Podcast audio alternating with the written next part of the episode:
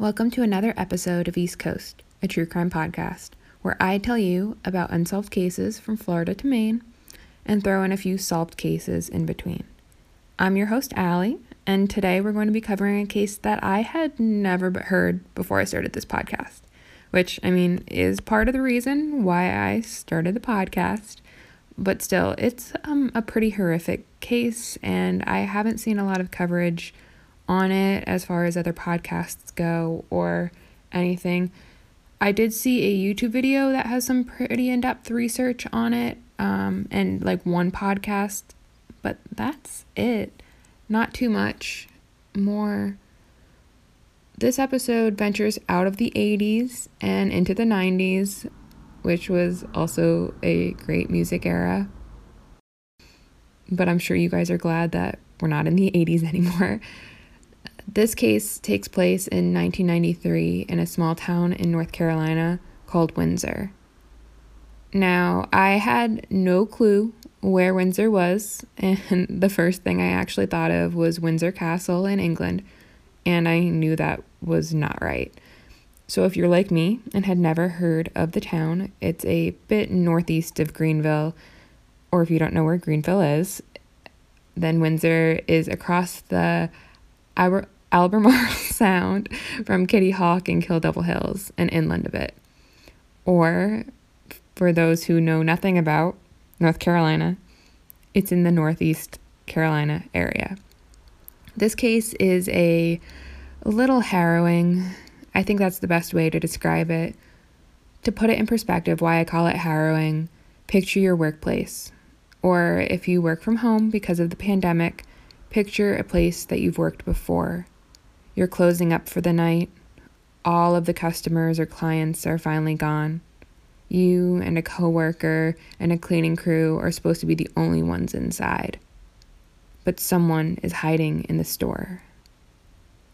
That's what happened on June 6th, 1993, in Windsor, North Carolina, at the local Be-Lo supermarket.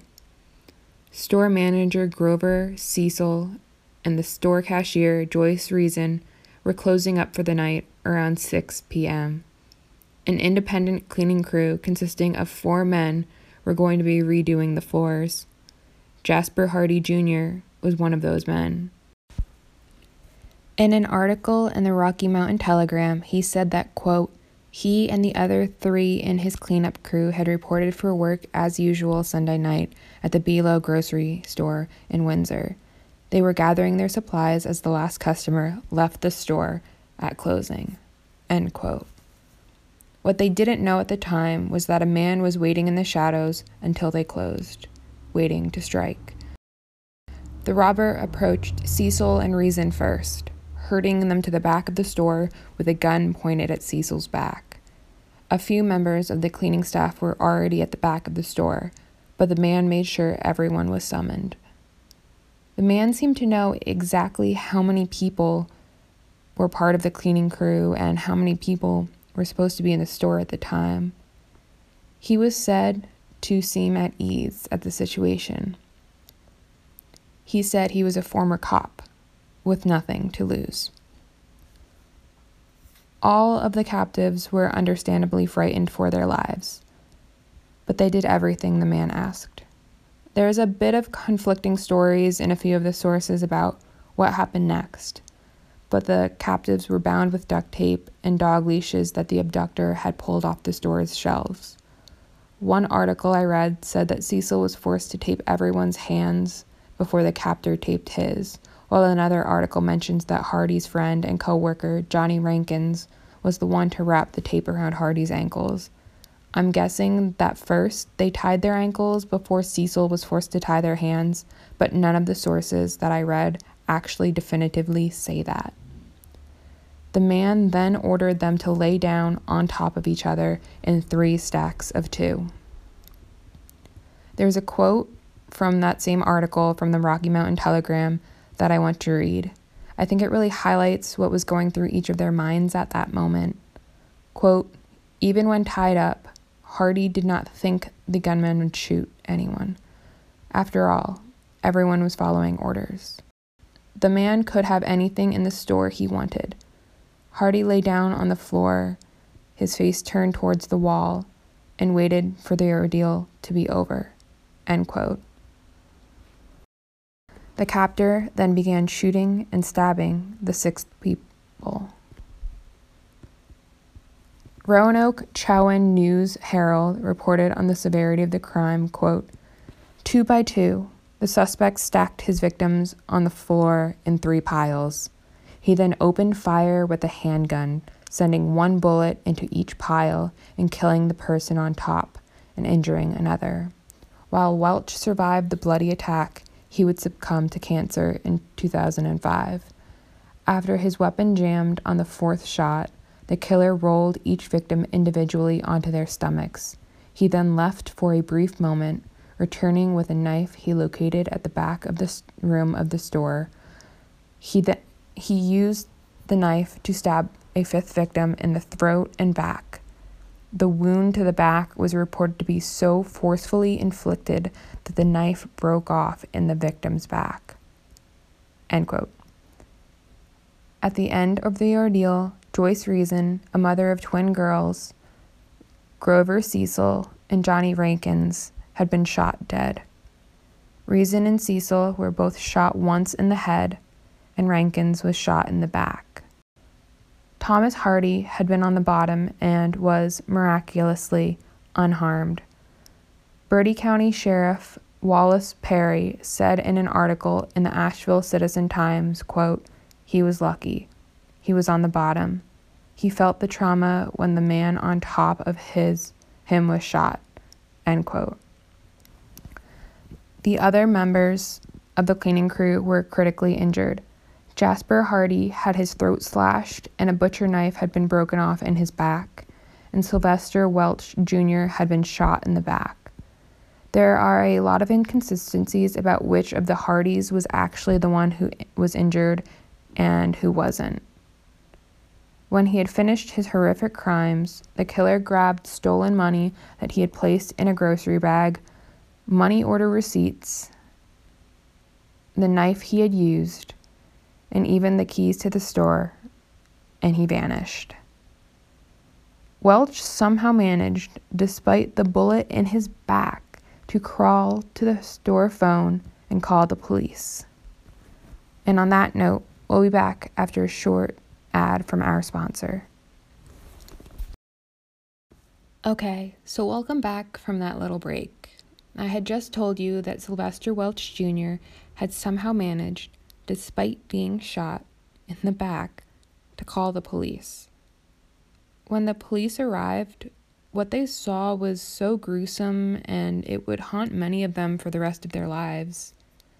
In an article from ABC 12, Bertie County Sheriff John Holley, whose family member was actually one of the victims, said, quote, It was very gruesome, um, had a blood trail from the back all the way to the front.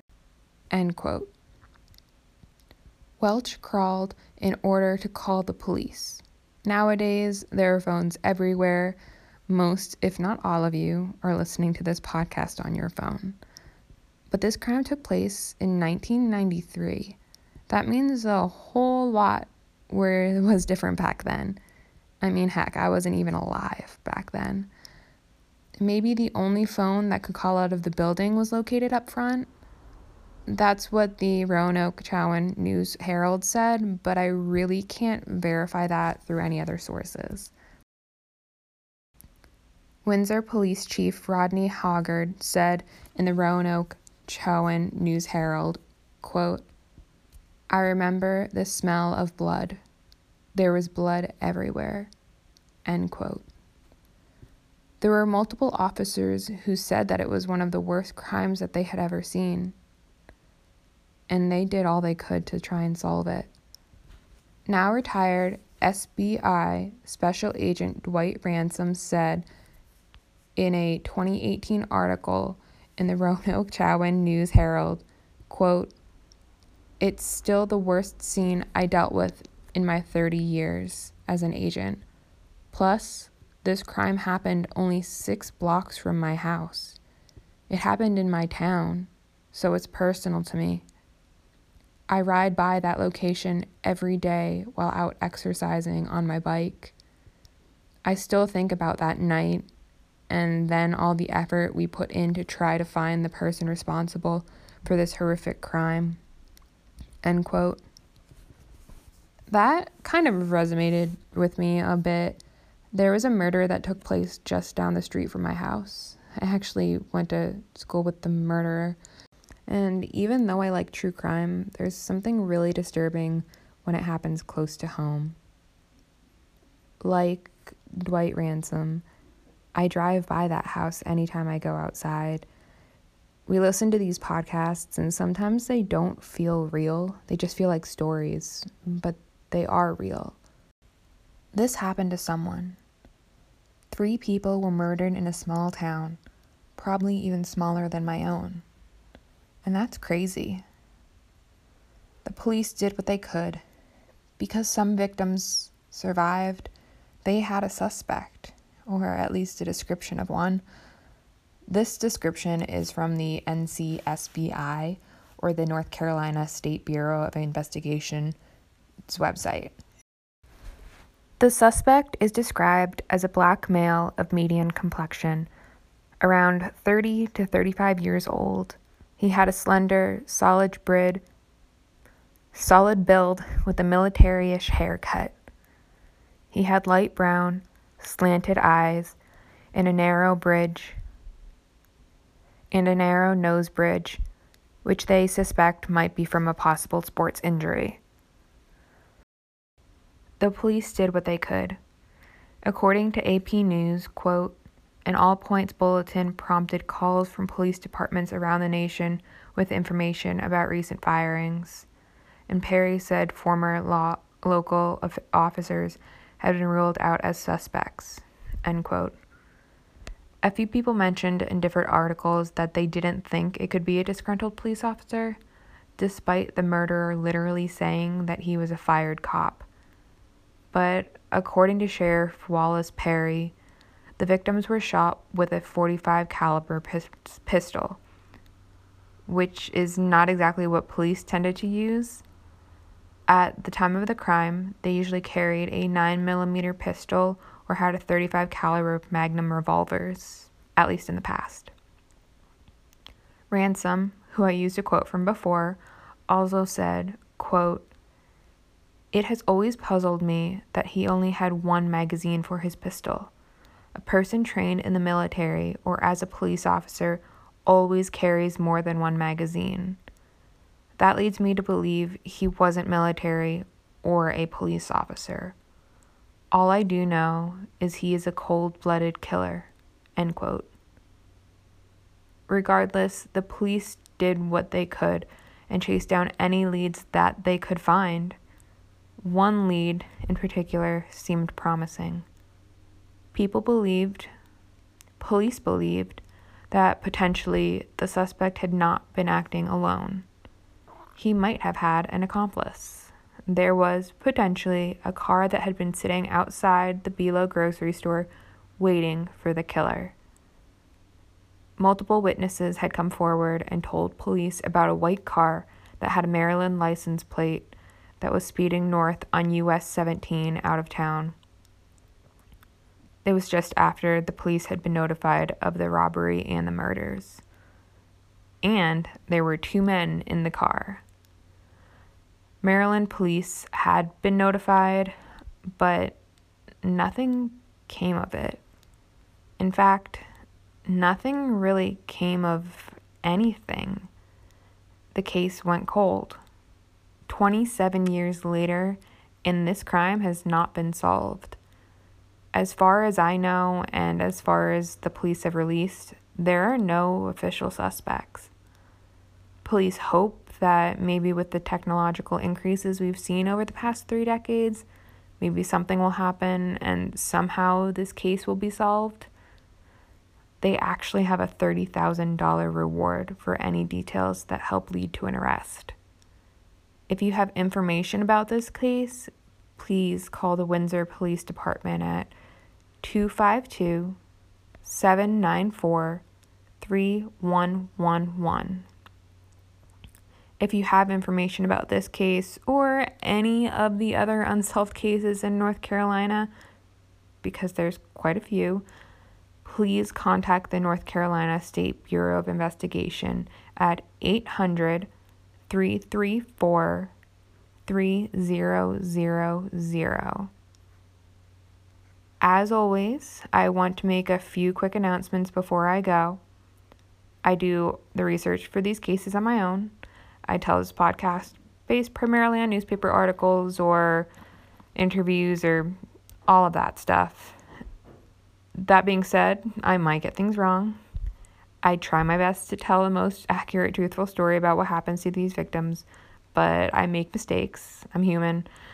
If you happen to know something about the case that I didn't mention, or you're related to one of the victims and want to have their story further expanded, please reach out to me. All of the sources that I used for this story are in the show notes, and the theme song for this podcast is called The Journey Acoustic by JAL 2020. Thank you all so much for listening. We're now in our second month. Um, it just means a lot to me. If you're new, make sure you subscribe wherever you listen to your podcasts and give us a five star review. If you have a case you want me to cover or want to say hi, you can email me at eastcoasttruecrime at gmail.com or follow me at my moderately active but needs to be more active Instagram at East Coast True Crime. Thank you guys so much for listening, and I will talk to you all next week. Bye, guys.